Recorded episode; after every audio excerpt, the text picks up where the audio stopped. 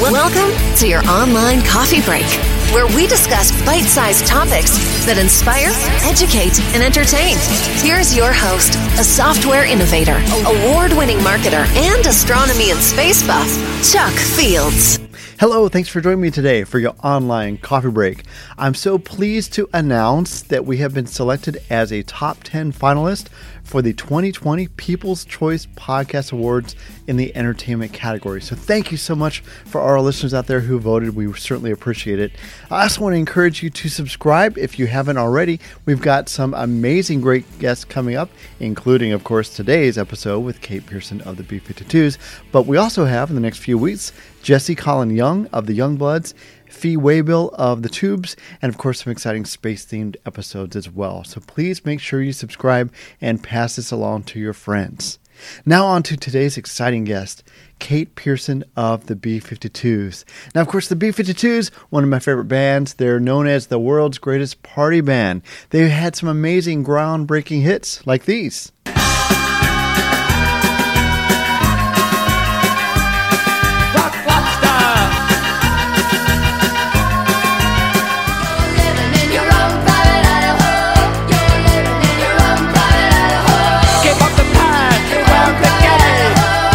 And some chart topping hits like these.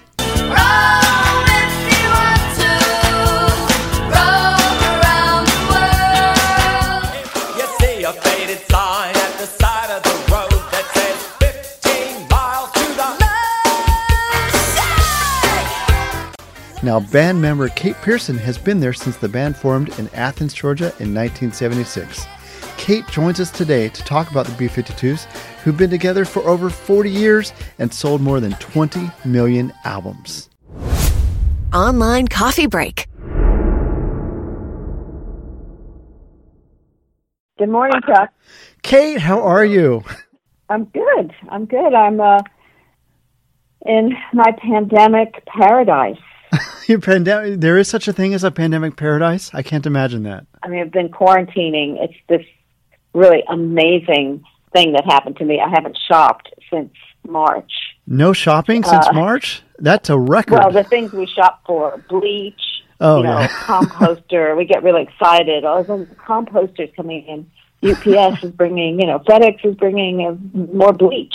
You get all the basics taken care of. You don't, you know, you don't worry as much. You know, certainly don't stress out as much. Well, I remember the uh, at the turn of the millennium was was that called Y2K? Am I? Y Y2K was a big, crazy software worry that everyone had. But yeah, turn of the millennium. Yeah, yeah, turn of the millennium. That whole thing that the grid was going, you know, was going down, and I saw um, NASA a video from NASA, which I thought was from NASA, and it was really, really scared me, and it inspired a song that was on my first solo record called "The End Is Near." Oh yeah, um, solar storms. Uh, anyway, about solar storms and things happening in the grids, going just general disaster, which the B 52s are very well versed in disaster songs and space songs. Yeah, you know, one thing that's funny, it's funny that you brought up the turn of the millennium because I, I want to share a short, short story with you that reminds me of the B 52s.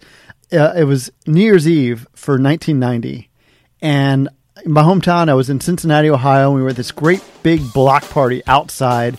And right as the clock struck midnight, the first song they played was Love Shack. So this whole group of, you know, thousand people were all dancing.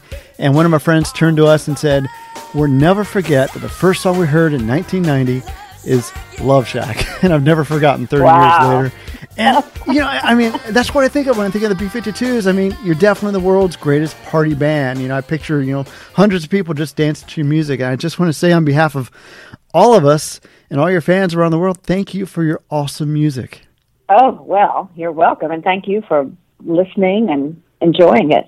It's always a fun experience. Where would we be without people enjoying it?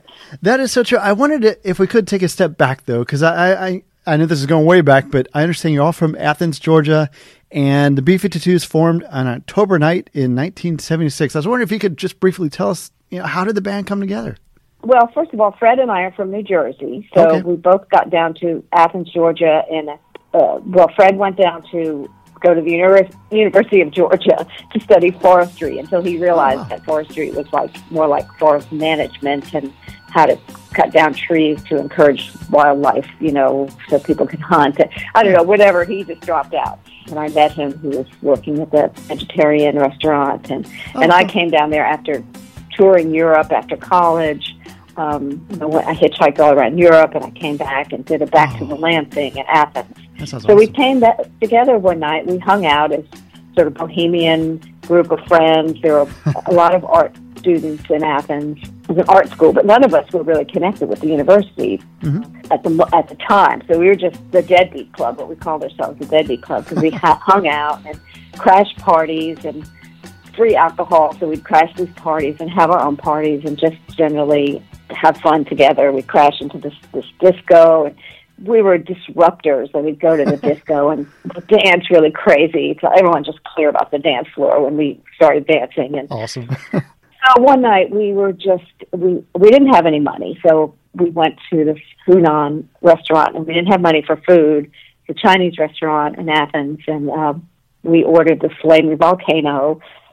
How many people were there? Six of us, so I had six straws, flaming. We drank it, and I guess the flame, you know, it, it anointed us in flame because afterward Wow. we went to our friend Owen Scott's house, who was one of the he was the sixth draw.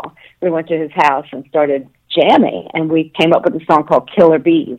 Oh yeah. And this was, you know, the latest another disaster song, but we never recorded that. That's something unfinished that the Beef Jews must do at some point. Is Yes, finish definitely. "Killer Bees."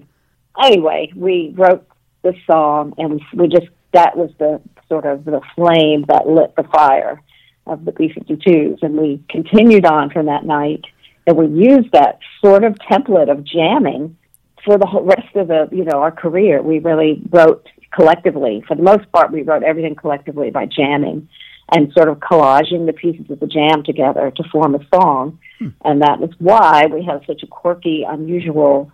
You know, kind of song structure and lyrics that sort of come out of the blue, like Tin Roof Rusted Yeah. you know, Cindy was just, we were jamming and she was tin roof rusted. And it was like, oh, we've got it. The tape stopped because we had some um, instrumental music that Keith and Ricky had done. I mean, this was Keith, of course. and Yeah. He did Cosmic Thing. Mhm. And so he wrote all the instrumentation and we were jamming and the recording stopped.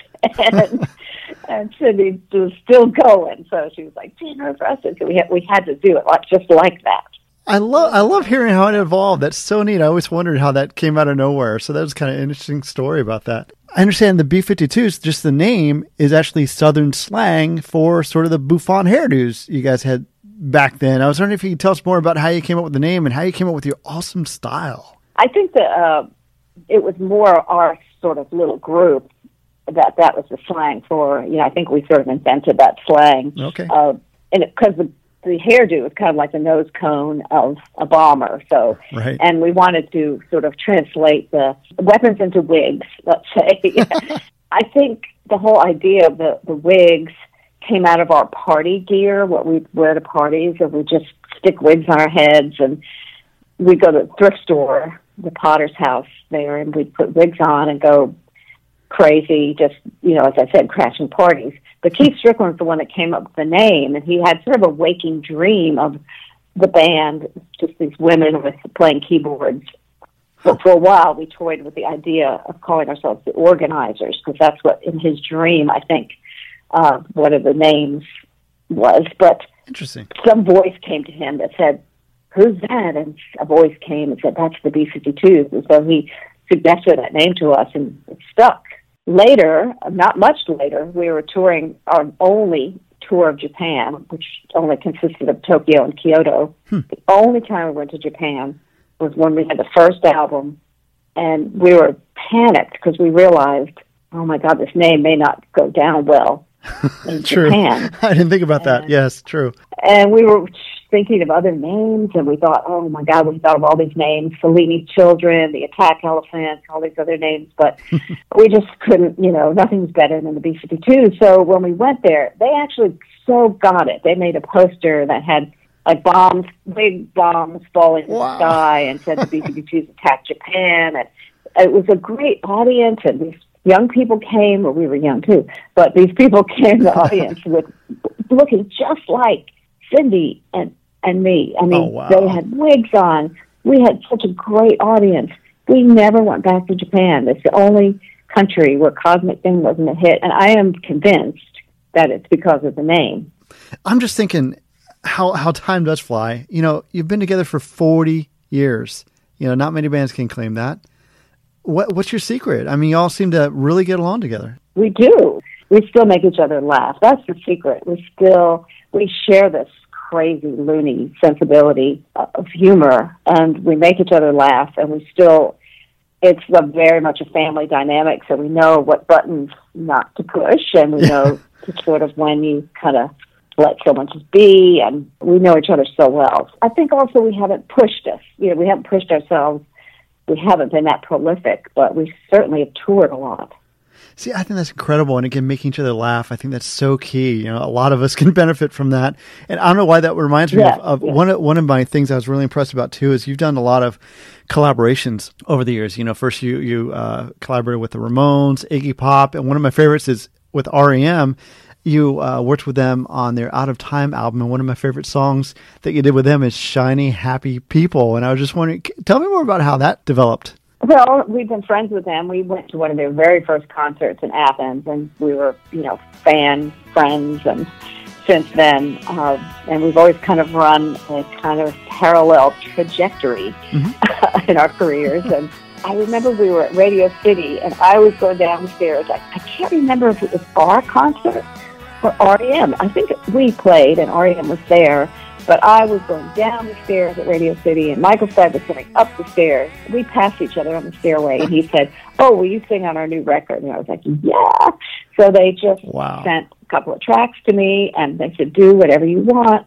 I went to the studio. We were at Prince's studio, and it was winter time, and and uh, Michael and I had a snowball fight. It was really fun, and they just let me do my thing on it. And Shiny Happy People were just like, do harmony, do whatever you want, and they just like didn't try to control anything. It was Nice. just a really great experience, and um, it's one of my favorite songs. I love the video. Oh, I do too. I think it's a great song, great video, great, great message. And speaking of doing your own thing, I mean, you recently, you know, a few years ago, but you came out with your solo album. You mentioned guitars and microphones.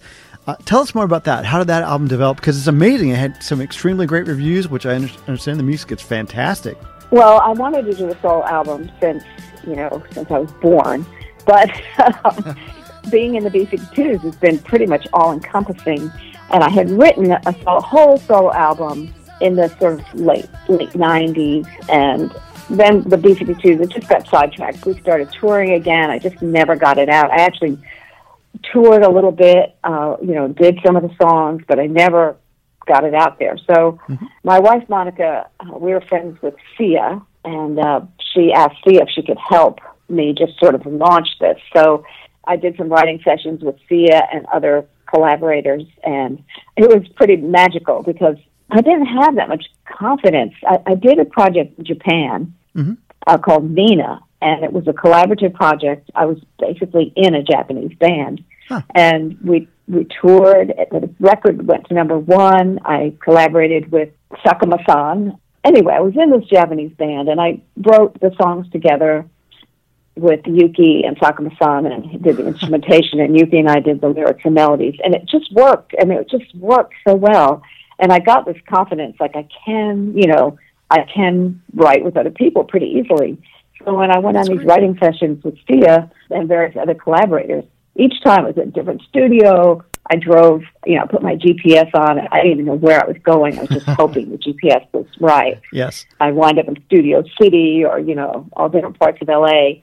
and then uh, Sia started getting really, really busy, like writing for Beyonce and stuff. So I kind of finished up writing with just myself and some other and some of the same collaborators. So that really helped, you know, spark the whole thing and we got it done. You know, we finished all the writing and, you know, just kind of concentrated on it. Uh, my second record, which is about to come out, I'm finishing it right now Oh, really? and it's some of the songs I wrote then, but it's I also wrote a whole bunch of new songs, so it's finally finished. It's kind of been waiting in the wings, but I'm about to put that out. Oh, we can't wait. And, any idea when that's going to come out? Um, well, I'm hoping. I was hoping to release some, maybe a couple singles in the fall. Kate, I did want to ask you. Uh, you, you mentioned how you and Monica have this awesome resorts. You know, we got Kate's Lazy Desert and Kate's Lazy Meadow. Can we talk about those amazing resorts? Well, it wasn't my dream to own a hotel or resort. I had never stayed in one growing up. And we used to see these Peter Pan hotels, and I would see Airstream sometimes, mm-hmm. and I thought this was so exotic. So I was driving down right near the house here, and I saw this land for sale. And I walked down to the creek. It's got this beautiful Esopus Creek, and I saw these hummingbirds, and I saw some goldfinches, and I just was enchanted. And I thought this would be so easy. This would be so much fun. I'll just theme the rooms, and you know, each room can have a different kind of name and it'd be uh, decorate. So Monica really oversees that whole thing. I really, you know, I do special projects projects like if we need some new furnishing or slip covers or some new artwork. Um, but we really was a very collaborative effort together that is, is so cool. Again, I'm looking at the site right now. It's called uh, for our listeners out there, lazymeadow.com. You've got you've got you know Kate's Lazy Desert in Landers, California, and, and of course your Kate's Lazy Meadow in Mount Tremper, New York. So I just think that's wonderful. The the, the pictures are amazing. It just seems like a great getaway. So I encourage people to do that. Now, now Kate, in, in addition to your new music coming out, hopefully in the fall, uh, what what else is coming up for you? Well, I've been doing live stream charity events. I've done maybe six of them so far or more, and you know, try to do things for different charities, mostly related to you know COVID. Wonderful. And I'm about to do one that's going to be a voting. It's called Women Take the Stage, mm-hmm. and it's August 26th. It's the anniversary of the 19th Amendment, and it's a voting rights right. event. And Gloria Steinem is going to be in it, and Lily Tomlin, and Huh. My friend Alyson Palmer from Betty is organizing it. So I'm working on that. Um, and in the meantime, I'm learning Logic, which is a recording program that I thought was going to be way too difficult to learn. And it's actually not that oh, hard. Oh, so uh, I'm learning that, and that's been thrilling. Kate, thank you so much for uh, just, just everything, talking about your music and, and just joining me today. I really do appreciate it. Thank you. Online coffee break. Wow, I really enjoyed my conversation with Kate today. Hope you did too. If you'd like to learn more about her and the B52s, just go to their website at theb52s.com. I want to thank Kate for joining us today. I want to thank you for joining us as well. Again, if you're listening on Apple Podcasts, if you can do us a favor and just rate us, give us a five star rating, we would certainly appreciate it. If you're watching on YouTube, if you can comment below, we'd love to hear what your favorite B52 song is. Uh, we'd appreciate that. If also you could share this episode with a friend, we'd thank you for that as well. Again, thank you so much for taking time out of your busy schedule to join us today. We'll see you next time. God bless.